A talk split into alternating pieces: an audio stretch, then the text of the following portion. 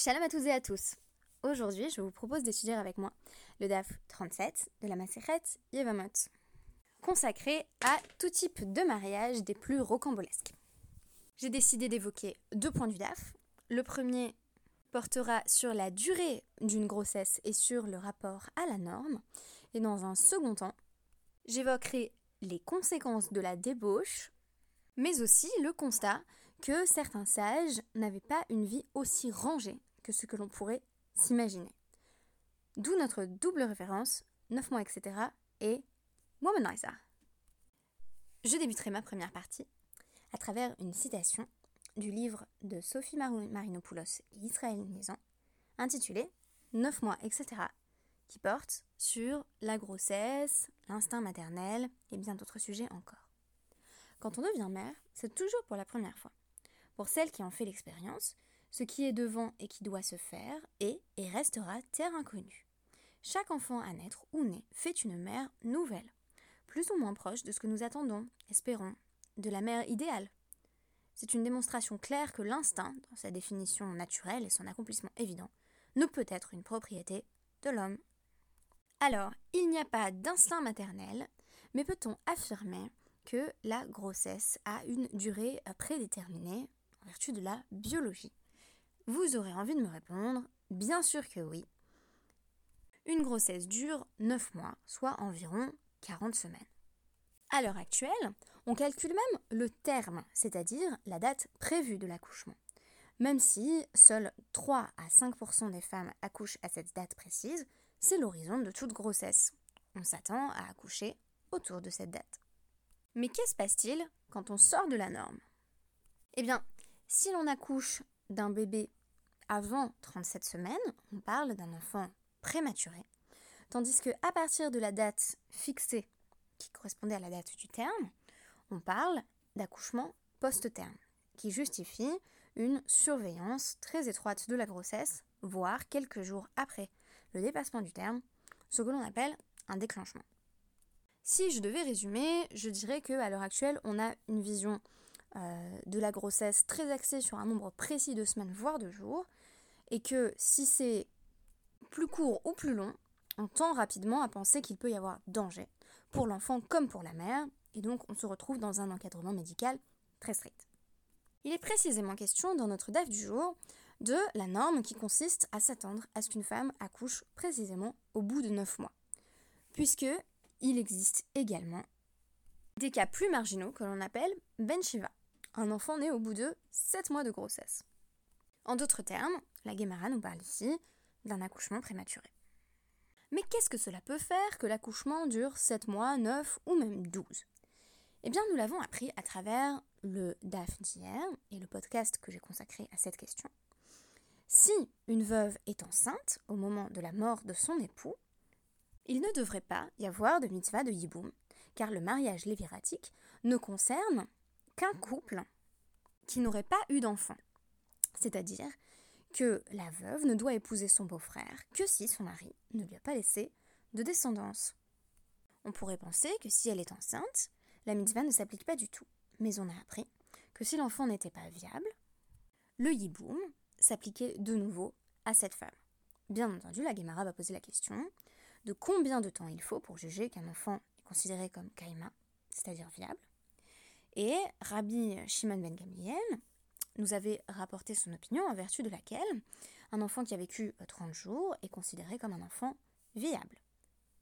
Quant à un enfant qui aurait vécu moins de 30 jours à partir de sa naissance, on parle de safek, c'est-à-dire un bébé qui donne lieu à un doute euh, sur la, viabilité euh, dans l'absolu de, de cet enfant. Notre Mishnah soulevait par ailleurs un autre problème, celui de la paternité de l'enfant. Que faire en effet si le mariage léviratique a eu lieu peu de temps après le décès du mari de la veuve et que l'on s'aperçoit dans les mois à venir que la veuve était enceinte Bien entendu, la question va se poser de savoir si l'enfant qu'elle attend est l'enfant de son premier mari ou l'enfant de son deuxième mari, le Yavam. Dans les deux cas, la Gemara va nous dire que cet enfant est digne d'être Cohen Gadol. C'est-à-dire que il n'a aucune forme de disqualification dans sa naissance. Pourquoi? Eh bien parce que s'il est né du premier mari, pas de problème, il n'y avait simplement pas de nécessité de mariage lévératique. Il est né d'un couple, tout à fait légitimement marié, son père est connu. Mais s'il est né euh, du beau-frère de la veuve, il n'y a pas de problème non plus, parce que c'est simplement la réalisation du mariage léviratique qui se situe dans le prolongement de cette première union qui n'a pas donné d'enfant. Donc dans les deux cas, pas de problème. Mais la question c'est de savoir qui est véritablement le père. Safek Ben Tisha avait roulé. On cite ici la partie de la Mishnah qui nous dit on ne sait pas exactement si, par exemple, euh, l'enfant naît exactement 9 mois après la mort du premier mari. Admettons que dans ce cas-là, euh, la veuve avait épousé son beau-frère deux mois après la mort de son premier mari. Donc, voici cet enfant qui vient de naître, est-ce qu'il est, euh, Ben Tisha ou est-ce qu'il est Ben Shiva C'est-à-dire, est-ce que c'est un enfant qui a été conçu neuf mois auparavant avec le premier mari de la veuve, ou est-ce que c'est le fils ou la fille du Yavam, par conséquent du beau-frère de la veuve? Amarle Rava et Rav Nachman. Lema, Rov Nashim. Rava a dit à Rav Nachman, on n'a qu'à régler la question en affirmant que on va dire que c'est l'enfant du premier mari parce que euh, la majorité des femmes accouchent au bout de 9 mois et pas au bout de 7 mois. Verov Nashim, les Tisha Yaldan. Donc le principe qui est établi ici est celui qui veut que l'on suive la majorité. Alors, ça me pose d'emblée la question de l'établissement d'une norme. Est-ce qu'une norme est absolument contraignante? C'est-à-dire que si un cas ne rentre pas dans la norme, on va le rapporter à la norme quand même ou est-ce qu'on va envisager la possibilité d'une déviation de la norme? Surtout que cette déviation pourrait concerner un groupe entier. C'est précisément ce qui va être mentionné ici. À Marley, donc Rav Nachman répond Didan, les Shiva Yaldan. Mais les femmes dans ma famille, elles donnent naissance au bout de euh, 7 mois, donc il y a beaucoup de, prématurés dans cette famille-là. Amar, les réponses de Rava Nesheditru, Havuruba de Alma. Est-ce que tu penses, question rhétorique, que les femmes de chez vous, ça constitue euh, la majorité du monde, bah non, c'est simplement une exception. Que l'exception constitue un petit groupe euh, ne vient pas changer le rapport à la norme. Imaginez que je vous dise, la majorité euh, des femmes juives font un grand nettoyage de Pessard qui les épuise et dans lequel elles se donnent à fond et que euh, je réponde oui, mais dans mon petit groupe, chez les modernes orthodoxes, euh, les femmes ne s'épuisent pas euh, à ces tâches domestiques et font ce qu'elles sont alariquement obligées de faire, c'est-à-dire Zikatramet. Je suis en train de parler de sujets très contemporains. Eh bien, quelqu'un pourrait me répondre oui, mais la norme est donc Rovanashim, la majorité des femmes, c'est pas ça qu'elles font. Donc en fait, t'es simplement hors norme. Et être hors norme implique de ne pas rentrer euh, dans, le cadre, euh, dans le cadre légal ici défini. C'est-à-dire que c'est pas forcément une condamnation, mais c'est simplement une sortie de la norme. Donc si je dis euh, peut-être que c'était comme les femmes de la famille de Rav Nachman qui, elle, avait des enfants au bout de 7 mois, on va pas prendre ça en compte. Tout simplement, on va ignorer ce qui rentre pas dans la norme en disant, ouais, mais quand même, la, majorité des femmes accouchant au bout de 9 mois, on va partir du principe que c'est l'enfant du premier mari et pas du deuxième. Rav Nachman va ici devoir préciser sa pensée. À Marley. Harry Kamina. Voilà ce que j'essaye de te dire. Rov Nashim, Yalan. Ou les Shiva. C'est vrai que la majorité des femmes accouchent au bout de 9 mois, mais il y en a une minorité qui accouche au bout de 7 mois. Vechol Hayoledet les Tisha. Ou Bara, Nikar, euh, Li Shelish euh, Yamer. Et la plupart des femmes qui euh, accouchent au bout de 9 mois, on commence à voir qu'elles sont enceintes. Voilà, il y a un petit bump, comme je disais hier. Le ventre s'arrondit dès le troisième mois. C'est vrai qu'à partir du troisième mois, pour la plupart des femmes, si on porte un t-shirt très moulant, euh, a priori, ça se voit à l'œil nu. Vezo. Hoil velo hukar ubara euh, lishlish yamea. Ruba. Et si on a une femme euh, dont on a appris donc un mois après son remariage avec son beau-frère qu'elle était enceinte, donc on nous dit ça se voit toujours pas, en fait, sa grossesse n'est pas visible. Et donc, en cela, elle sort de la majorité, elle sort de la norme. Donc, c'est ça qui va nous amener à nous poser la question de si ce serait pas par hasard euh, une grossesse de 7 euh, mois. Qu'est-ce que ça veut dire? Je reprécise. Imaginons donc toujours cette femme, euh, donc son, premier mari est décédé il y a 9 mois. Elle accouche, et on constate, quand on se repose la question, qu'il y a 6 mois, elle était déjà euh, donc remariée avec son beau-frère, mais son, son ventre se voyait pas du tout. C'était pas du tout évident qu'elle était enceinte. Donc on se dit, attends, c'est peut-être que du coup elle était enceinte du deuxième frère, puisque euh, à l'étape des trois mois où on est censé commencer à voir quelque chose, on voyait rien chez elle. Donc elle ne fait peut-être pas partie de la majorité. Et donc l'Agmara nous dit, Ikol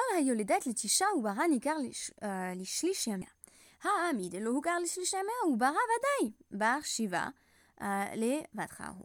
Oui, mais si toutes les femmes ont une grossesse visible à partir euh, de, euh, de, de 3 mois, donc littéralement un tiers des jours sur une grossesse de 9 mois. Donc si toutes les femmes ont une grossesse de 9 mois et un ventre visible à 3 mois, et que cette femme n'avait pas un ventre visible à 3 mois, bah c'est évident qu'elle est enceinte du second, euh, et donc qu'elle euh, est en train de rentrer dans cette exception par rapport à la règle, qui serait la grossesse de 7 mois. Auquel cas, bah, on sait euh, sans Safek qui est le père, il n'y a pas de doute. Et donc on nous dit, et là Emma euh, reformule plutôt euh, ce que Rav Nachman avait à dire, Rov Ayoledet Letisha, Ubara Nikar, Lishlish Yamea. Vehai, Midelo Hukar Non, en réalité, ce qu'on veut dire, c'est pas que c'est toutes les femmes. C'est que la plupart des femmes ont une grossesse de 9 mois et que la plupart des femmes ont un ventre visible à partir de 3 mois. Mais que si on voit rien au bout euh, de 3 mois, littéralement un tiers des jours, eh bien, c'est une femme qui rentre pas dans la majorité. Et à partir de ce cas de femmes qui ne correspondent pas à la norme stricto sensu, on va dire que en fait il y a un doute, il y a bel et bien un safek euh, sur la paternité de l'enfant à naître. Donc au lieu de dire l'exception, euh, on dit souvent l'exception confirme la règle, c'est une expression qui n'a à peu près aucun sens. Euh, au lieu de dire que on rejette l'exception, en fait on dit non, il y a véritablement un doute parce que même si pour la majorité des femmes euh, on peut se baser sur l'idée d'une grossesse de 9 mois visible au bout de 3.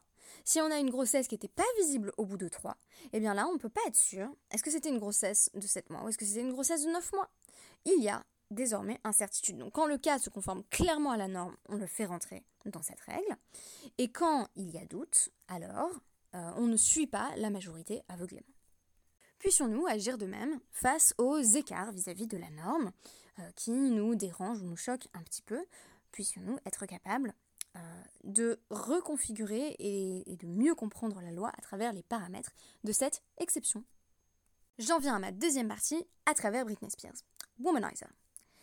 On a souvent tendance à avancer que à l'époque de la Guémara, la sexualité était à peu près exclusivement conjugale et que euh, tout se passait dans le cadre du mariage, qu'a priori, euh, hommes et femmes avaient très peu de partenaires ce que j'ai tendance à opposer dans mes propres discours à la civilisation Tinder, où les partenaires vont et viennent et s'échangent. En réalité, euh, on témoigne déjà d'incertitudes sur le statut de certains membres du peuple juif, qui dénotent du fait que leurs parents avaient une vie sexuelle que l'on pourrait qualifier de très libérée, et vous verrez que ça ne s'applique pas que euh, ces parents qui constituent euh, en quelque sorte une exception, si on veut. Là encore, alors on nous parle de personnes qui pourraient être des mamzerim, c'est-à-dire qui pourraient avoir le statut d'enfant né d'une union interdite. Et donc on nous dit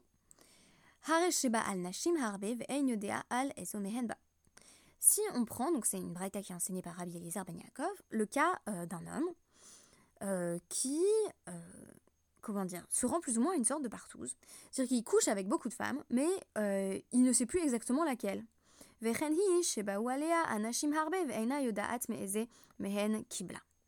Ou alors une femme euh, avec qui beaucoup d'hommes auraient couché et euh, elle ne sait pas de laquelle elle a reçu, donc elle a reçu quoi? Bah, Ce qui l'a rendue enceinte. Donc euh, elle ne sait pas qui est le père de son enfant. Alors le problème de ces cas-là, c'est que Nimsa Avnose et Bitos, qu'à l'échelle de la génération suivante, on va pouvoir avoir des mariages euh, incestueux. Donc on peut se retrouver avec un père qui épouse sa fille, Roto, un, frère qui se marie euh, avec sa sœur. Donc le problème de ces unions euh, de débauche qui mettent un doute sur la paternité et la maternité de l'enfant, c'est que on peut se retrouver ensuite avec des mariages incestueux de personnes qui ne savent pas qu'elles sont de la même famille. Et on nous dit, si tout le monde faisait comme ça, Venit Mamzerim. Alors, on remplirait le monde entier de, personnes qui seraient né d'une union illicite. C'est d'ailleurs à ce sujet qu'il est écrit dans euh, Vayikra 19-29, où Mala arrête Zima. La terre, de crainte que la terre ne se remplisse de, de débauche. Et donc, on va poser la question en fait à Rabbi Eliezer Ben qui semble supposer que tout enfant né d'une union de ce type aurait un statut totalement incertain. On va lui poser la question suivante est-ce que on peut épouser du coup une personne euh, qui vient d'un pays étranger? On dit donc, Amar Rabbi Eliezer Ben Yaakov, il poursuit. Lo adam isha veisa isha bimdina Il vaut mieux éviter pour un homme euh, d'aller dans un pays et d'épouser une femme, puis d'avoir des enfants avec elle, puis ensuite de divorcer ou pas divorcer. Hein. On imagine que la polygamie est envisageable d'aller dans un autre pays et d'avoir une autre femme et d'avoir d'autres enfants avec elle. Euh, parce que, ensuite, schéma, euh, Yizdavugu, Zelazé, parce que peut-être que les deux enfants de ces familles différentes euh, vont euh, s'unir par la suite. Et on va se rendre compte que le frère épouse la sœur. Donc là encore, doute sur, non pas tant doute sur la paternité et la maternité, mais possibilité de créer des situations ambiguës. Question de la Gemara, et pourtant, est-ce que les sages, ils faisaient pas ce genre de choses? Par exemple, Rav, qui ikla les Dardéchir quand il allait à Dardéchir. Euh, Riz, il faisait un, voilà, une, annonce publique, Amar, il disait Man Havia Yoma, qui veut être ma femme aujourd'hui? Rav Nachman, il faisait la même chose à Sharknativ. Il disait là encore, qui veut m'épouser euh, pour aujourd'hui? Ce qui suppose qu'ils euh, avaient des épouses dans des lieux différents. Réponse surprenante de la Gemara, Shan Rabanan, euh, dit Fkia Non, non, c'est pas pareil pour les sages, parce que euh, leur, nom est connu, c'est-à-dire ils ont, une réputation.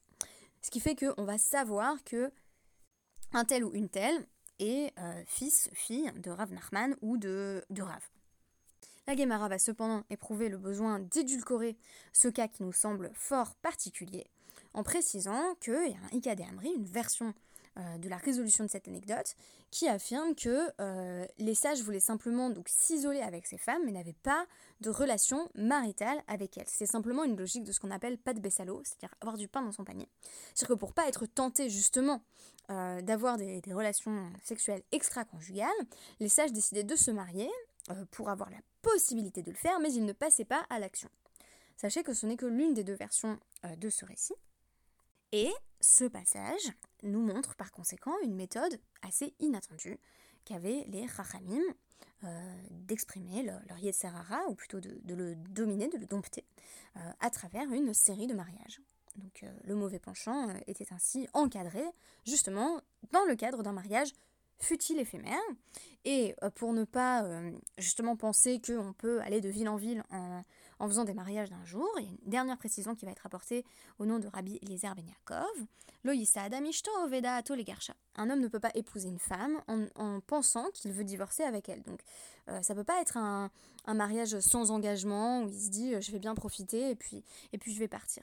Mishum Shenemar, comme il est dit en Michelet 3, 29, euh, Al tacharosh al reacha ra'a, vehu yoshev lavetar itar ne euh, n'envisage pas de faire le mal euh, envers ton prochain, car il réside en confiance auprès de toi.